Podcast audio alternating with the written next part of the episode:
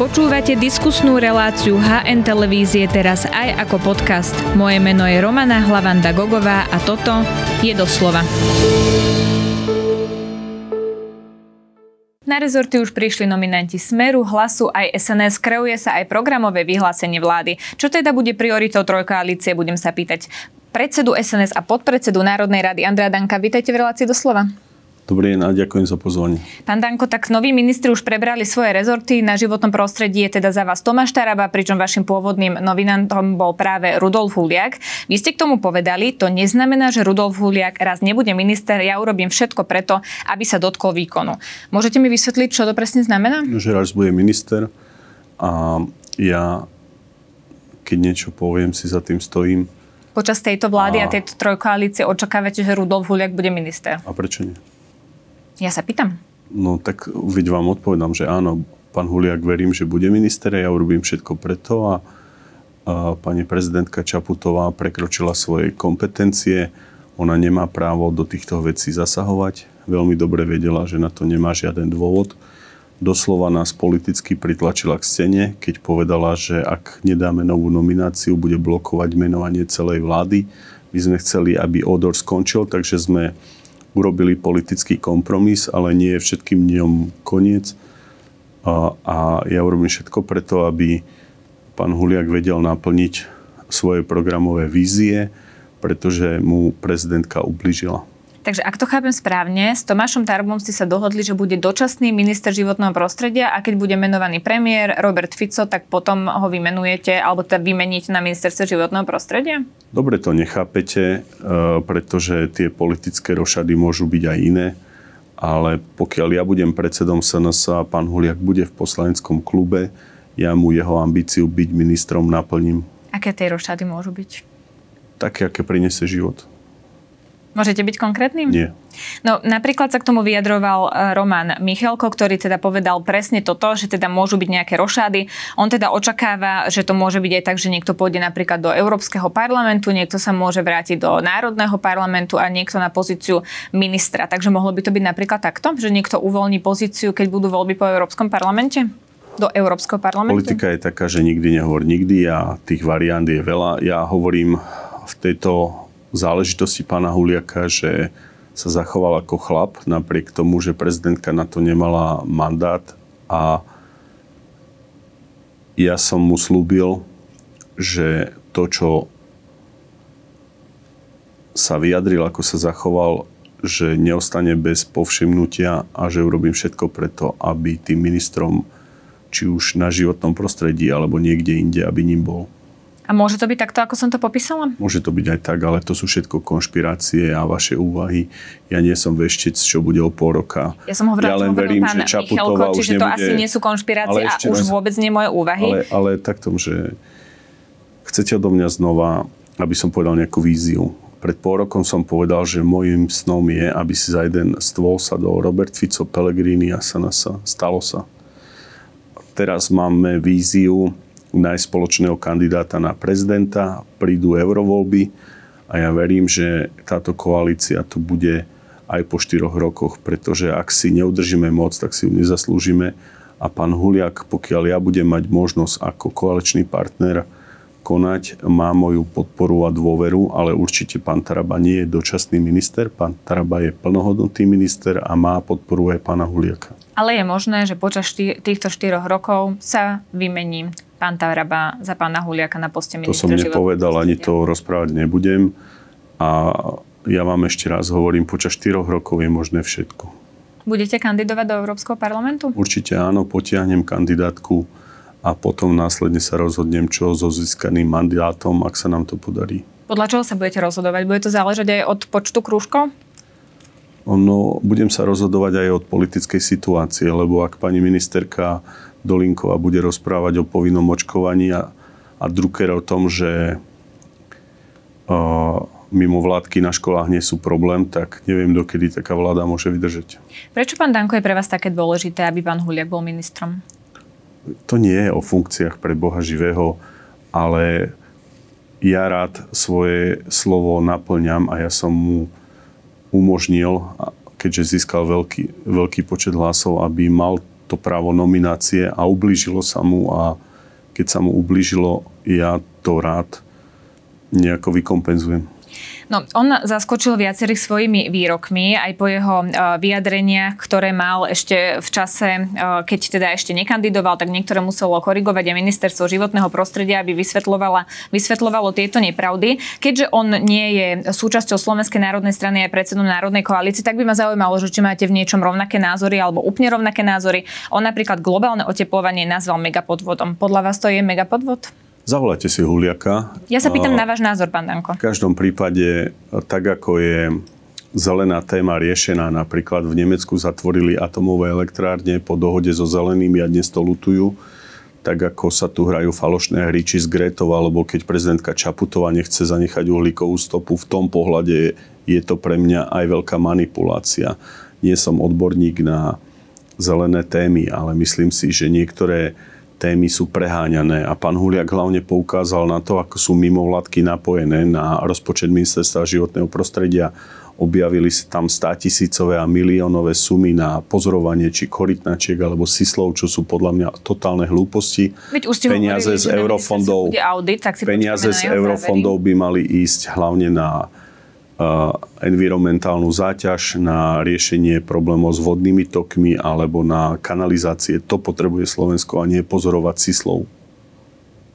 Ja som sa pýtala, či je globálne oteplovanie megapodvod, tak je to megapodvod, lebo on hovoril o tom, že to je bežný cyklus Zeme. Najväčšie naše video má úspech, kedy ste sa ma tu pýtali v tej dobe, že a valcovali ste ma, že očkovanie je riešenie. Ja som vám povedal, že očkovanie nie je riešenie ja covidu. Hovorila, a dneska idete znova nejakou témou, že nie. či je... Ja sa pýtam, pán Danko, či máte rovnaké názory ako pán Huliak. Vysvetlila som vám aj prečo. On je ja predseda Národnej Danko, koalície. Predseda... Vy ste predseda Slovenskej národnej strany. Chcem vedieť, ako súznite s názorom. Ale nedávajte mi do že či o, o nejaká veta typu, ja nepoužívam slova podvod, klamstva ale v mnohých veciach sú zelené témy preháňané, manipulované a nie sú pravdivé. Takže nepoužijem slovo podvod, ale v mnohých veciach s pánom Huliakom súhlasím. Dobre, tak ešte jedna otázka. Medvede sú podľa neho biologická zbraň, pomocou ktorej elity vyľudňujú slovenský vidiek. S týmto sa stotožňujete? Povedal to iným slovníkom, ale medvede sú bezpečnostné Eh, ohrozenie v regiónoch. Sám som z regiónu z okolia Muráňa. Počúvam, ako sa ľudia boja ísť do lesa. Medvede sú problém.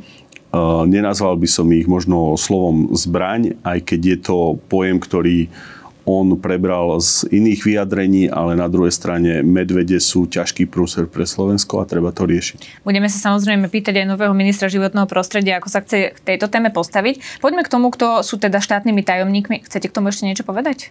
No nie, len chcel by som vám aj to povedať, že to, že pán Huliak má iný názor v niektorých veciach eh, životného prostredia, alebo možno použije nie vždy ten slovník, ktorý sa v tej komunikácii eh, vyžaduje, neznamená, že nechce chrániť životné prostredie. Ja odmietam, aby typický ochranár mal dlhé vlásky, džínsovú bundu a, a bol nejakým len slnečkárom. Prírodu milujú aj ľudia, ktorí sú polovníci a práve tá skrivodlivosť vo vzťahu k pánovi Huliakovi nastala, pretože jeho vzdelanie, aj presvedčenie a láska k prírode uh, sú jasné a to, čo urobila prezidentka, porušila jeho základné ľudské práva a nemala na to žiadne právo. S tým som ochotný do budúcnosti bojovať a verím, že pán Huliak ukáže, že je schopným manažerom. Tak byť ministrom životného prostredia nie je ľudské právo? ale pán Huliak má svoje právo, keď prejdeme k tej podstate občianské právo, alebo aj, že získal nejaký počet hlasov a bol nominantom SNS. Ja som preto tak emotívne na prezidentku vybehol na tej tlačovke, že ona nemá právo sa starať do nominácie SNS. Ja som Huliaka navrhol a ona ublížila politicky aj ľudský Huliakovi a ublížila aj SNS. Ústavní právnici hovoria, že na to mala z titulu svojej funkcie právo, e, ale o, jej práve... poradca ten e, nejaký, čo je poradca z, z právnickej školy. Myslíte, Každý... pán Gíba? Nie. Tuto napríklad sedel Vincent Bujňák, ktorý teda nie Ale je to poradcom. sú všetko na jedno kopito, títo analytici, alebo ten, Nie je to analytik, je to ústavný ten hlupáčik právnik. Lenčeš, politológ a mnohí iní ľudia. Lenč. Toto sú, alebo Lenč, čo proste títo ľudia sa vyjadrujú k veciam, ktorým vôbec nerozumejú.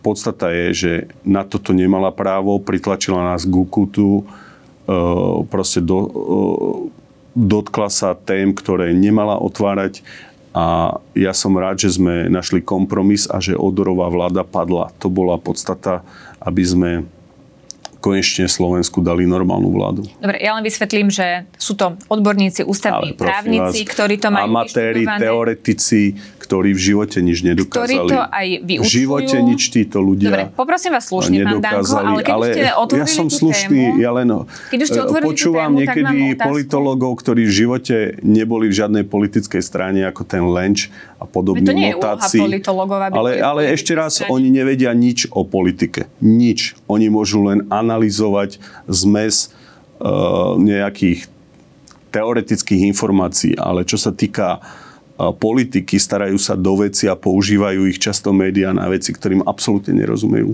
Je to politológ z akademického prostredia, preto ho logicky k tým Teoretik, oslovujeme. Otáčik. Pán Danko, ale uh, napadla mi k tomu jedna otázka. Či budete teda robiť nejaké kroky, uh, keď hovoríte, že to bolo nespravodlivé voči pánovi Huliakovi? Aké môžeme robiť kroky, keď nevydala rozhodnutie a spoločensky nás dostala do situácie, že povedala, že vládu nezostaví. Ona dobre vie, že uh, kroky v tomto momente sú uh, takmer nemožné Tie kroky sú možné potom, keď už je Fico premiérom a navrhne nejakého ministra a ona vydá nejaké rozhodnutie. Teraz to bol len pozičný boj a ja sa nemienim zaoberať Čaputovou, pretože verím, že už prezidentka nebude. No nebude, nebude kandidovať, takže predpokladám, že... No, verím, že teda... skončí a vráti sa do Pezinka, odkiaľ prišla. Dobre teda, poďme k štátnym tajomníkom, čo som teda pôvodne chcela klásť tú otázku, pretože nimi sa stali napríklad Štefan Kupa a Filip Pufa, ktorí sú ale obžalovaní z prečinu nebezpečného vyhrážania. Prečo takto kontroverzné osoby dostali posty štátnych tajomníkov? Títo ľudia získali dôveru na kandidátnej listine, získali takmer 20 tisíc hlasov, ľudia im dali dôveru a prosím, nekádrujte ľudí podľa nejakých uh, procesov ktoré nie sú doriešené. Ak bude niekto pravoplatne odsúdený, je vaša otázka relevantná, ale určite, čo sa týka mediálnych informácií o tejto kauze, nie sú pravdivé skutočnej podstate toho problému, ktorý e, páni Kufovci vysvetľujú na súde. Dobre, však počkáme si na závery súdu, ale mohlo by sa zdať, že potrebujete vlastne z parlamentu dostať nestranníkov, aby sa do parlamentu dostali teda vaši stranníci. To hovoria aj viacerí komentátori, aj politológovia, tak vaša odpoveď je aká? Že sú smiešní, pretože je prirodzené, že ak sú ľudia poslancami v Národnej rade a sú uh, relevantní hráči na výkon, vždy poslanci sú prví, komu sa ponúka funkcia do výkonu.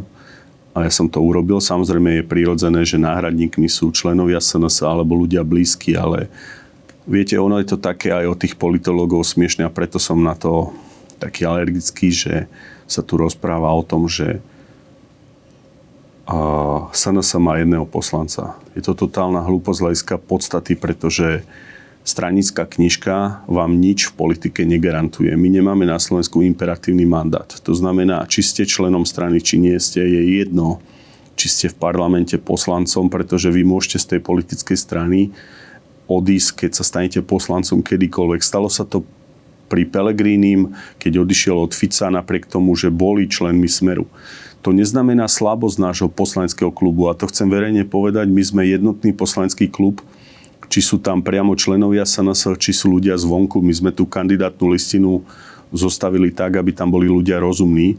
A tieto útoky do nás, že či sme, nie sme členmi, viete, v Saske je dostal, v Saske je hlina, nikto to tam nerieši, že či sú stabilní alebo nie sú stabilní. Ale vnímam to ako atak do SNS a také nejaké hry, spochybňovanie, pretože určite uh, tí ľudia sa posúvajú, však náhradníkmi sú ľudia ako pán Garaj, mladý Lučanský. No dostaneme sa k tomu, lebo e, otázne, kto budú tí náhradníci aj preto, ako sa rozhodne pán Radačovský, ano, ktorý je aktuálne v Európskom parlamente. To my nezmeníme, pán Radačovský dostal nejakú právnu analýzu, má slobodné právo sa rozhodnúť, ja to budem rešpektovať. Čiže vy ešte neviete, či sa chce vzdať postu v Európskom parlamente? Ja to vôbec neriešim, lebo napríklad pán Krišanda si uplatnil možnosť byť štátnym tajomníkom skôr a je si vedomý, že už nemôže byť poslancom Národnej rady. Sú aj ľudia, ktorí svoje poradie obetujú, len aby išli skutočne do profesie, ktorej rozumejú. Jano Krišanda je bývalý prezident Juda, rozumie športovej oblasti a verím, že bude veľkým prínosom pri novom ministerstve cestovného ruchu a športu. Takže ako sa rozhodne pán Radačovský, neviem, ale určite to budem rešpektovať. Takže pán Krišanda je vašim kandidátom na ministra, e, na ministerstvo, ktoré vzniká od 1.1.? On je štátny tajomník. Áno, ale chcete, pre aby... šport a potom bude ešte jeden štátny na cestovný ruch. A dnes pracujeme s nejakým menom, ktorý by mal byť minister cestovného ruchu a športu. Poviete, kto to je? Tak verím, že sa uh, už nepovie niečo, čo v kulároch nebeží, ale ja predstavím pánovi Ficovi a poviem vám to exkluzívne, meno Dušan Kekety tak uvidíme, ako na to zareaguje premiér. Um, keď sme ale teda pri tom, ako sme sa rozprávali uh, o pánovi Radačovskom a tak podobne, uh, ako sa pozeráte celkovo na ten poslanecký klub, kde sa môžu meniť ľudia? Vy ste povedali, že, že ste stabilní, ale napriek tomu, keď to nie sú členovia Slovenskej národnej strany, riešili ste spolu, aké majú hodnoty, aké majú programové veci a, ale... a budete sa snažiť tie veci, ktoré oni majú napríklad vo svojich stranách začleniť do toho programového vyhlásenia vlády? Sú veci, ktoré nie sú s nami kompatibilné, ale sú veci, ktoré máme prienikové. Oni nepresadzujú program svojich strán pri kandidovaní za SNS. Oni tam boli ako individuálni kandidáti. Ja som si vedomý, že vznikajú mierne rozpory v niektorých témach, ale predsa sme aj v sobotu dali jasné stanovisko, že otázka povinného referenda o vystúpení z NATO a EÚ je pre SNS nepriateľná ale rešpektujeme individuálne názory niektorých ľudí alebo ich politických strán.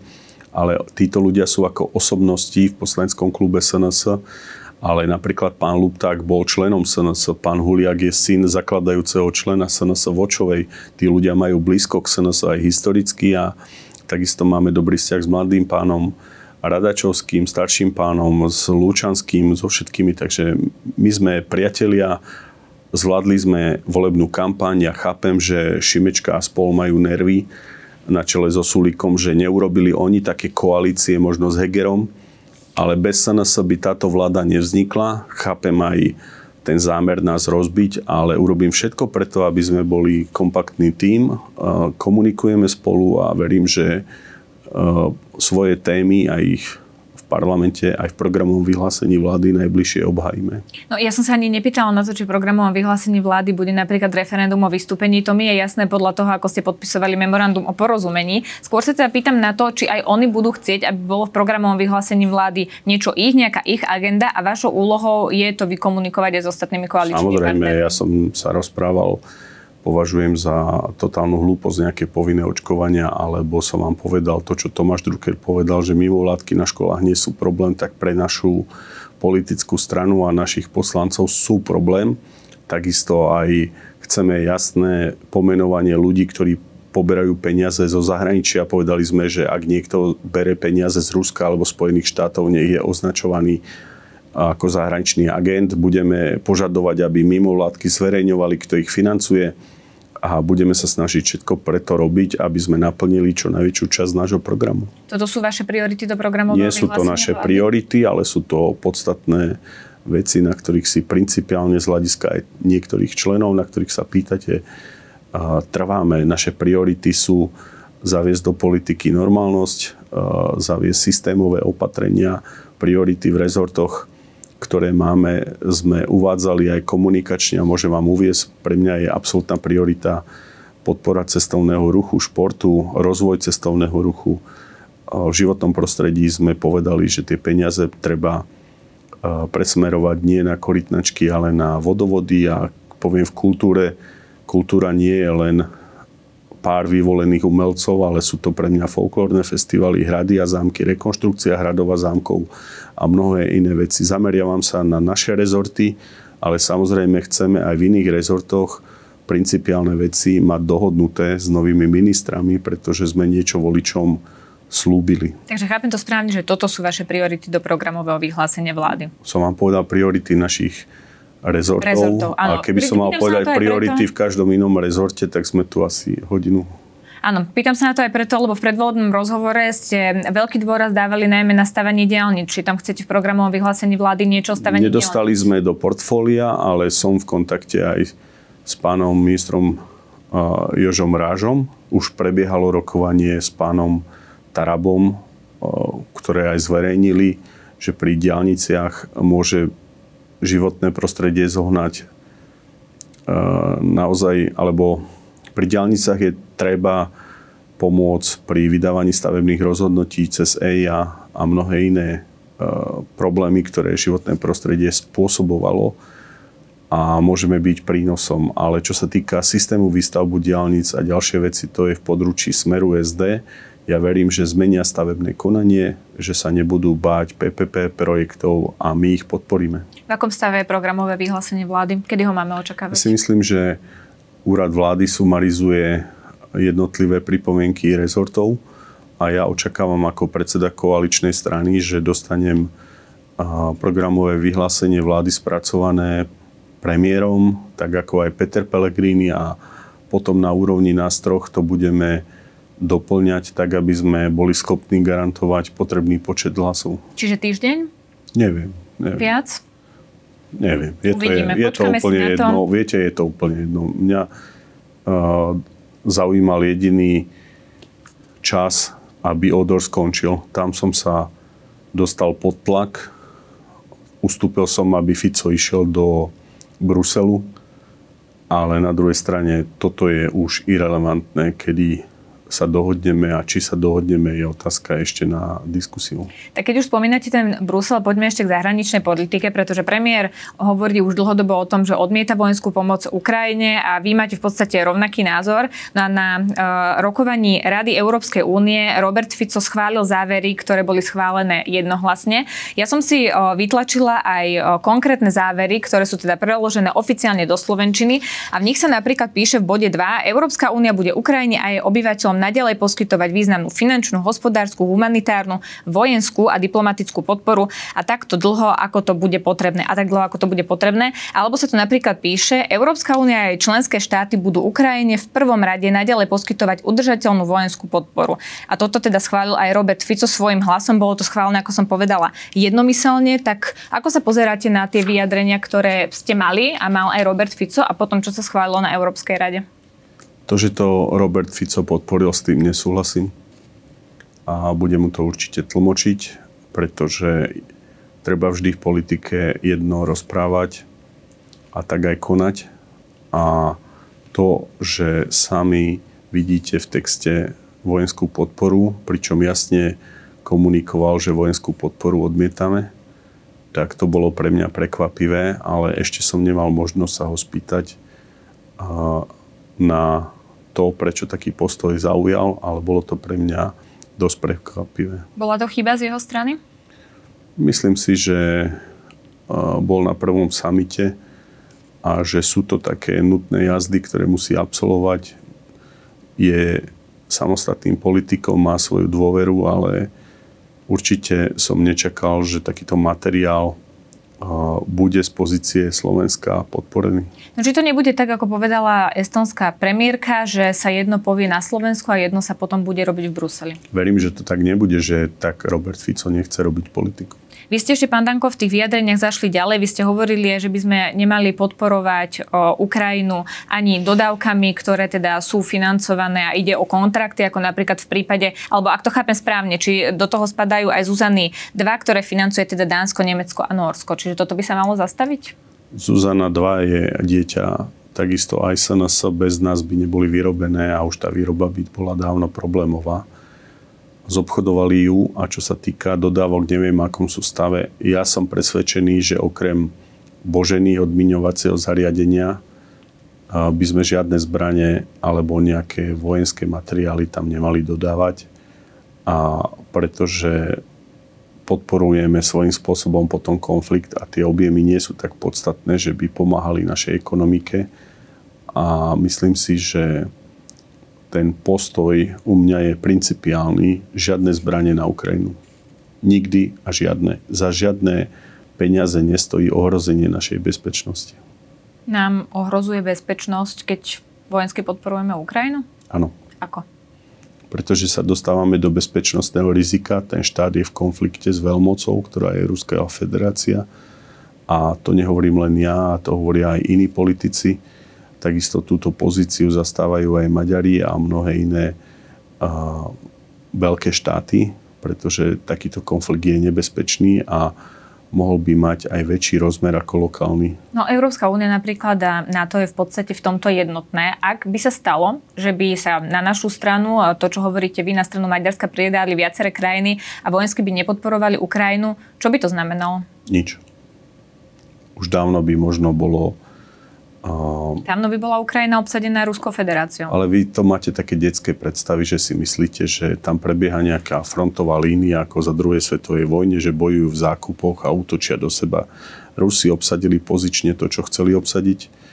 Inak by ľudia necestovali do Kieva. Tá vojna nemá taký priebeh, ako si tu možno modelujete z nejakých filmov.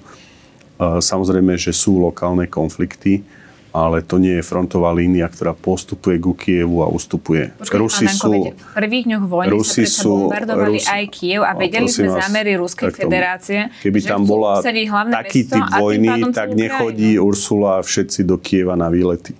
Rusi sú na územiach, ktoré chceli, brania tú pozíciu. A takto by to malo byť pre nás v poriadku, preto vojensky nemáme Nikdy to nie je v poriadku, ale to sa stalo aj na Cypre, kde v roku 1974 Turecko obsadilo Cyprus a bolo členským štátom NATO, muselo prísť OSN vytvoriť demilitarizovanú zónu a dneska do dnešnej doby nikto Turkov nevytlačil, aj keď sú členským štátom NATO. Tam, kde sú Rusi, je rusky hovoriace obyvateľstvo.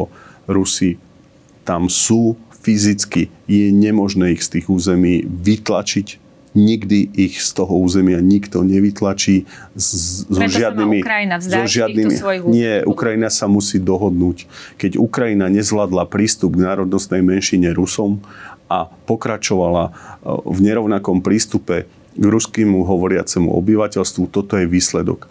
Ukrajina a Rusko, čudujem sa, že OSN ich nedostalo už k zelenému stolu, aby našli kompromis.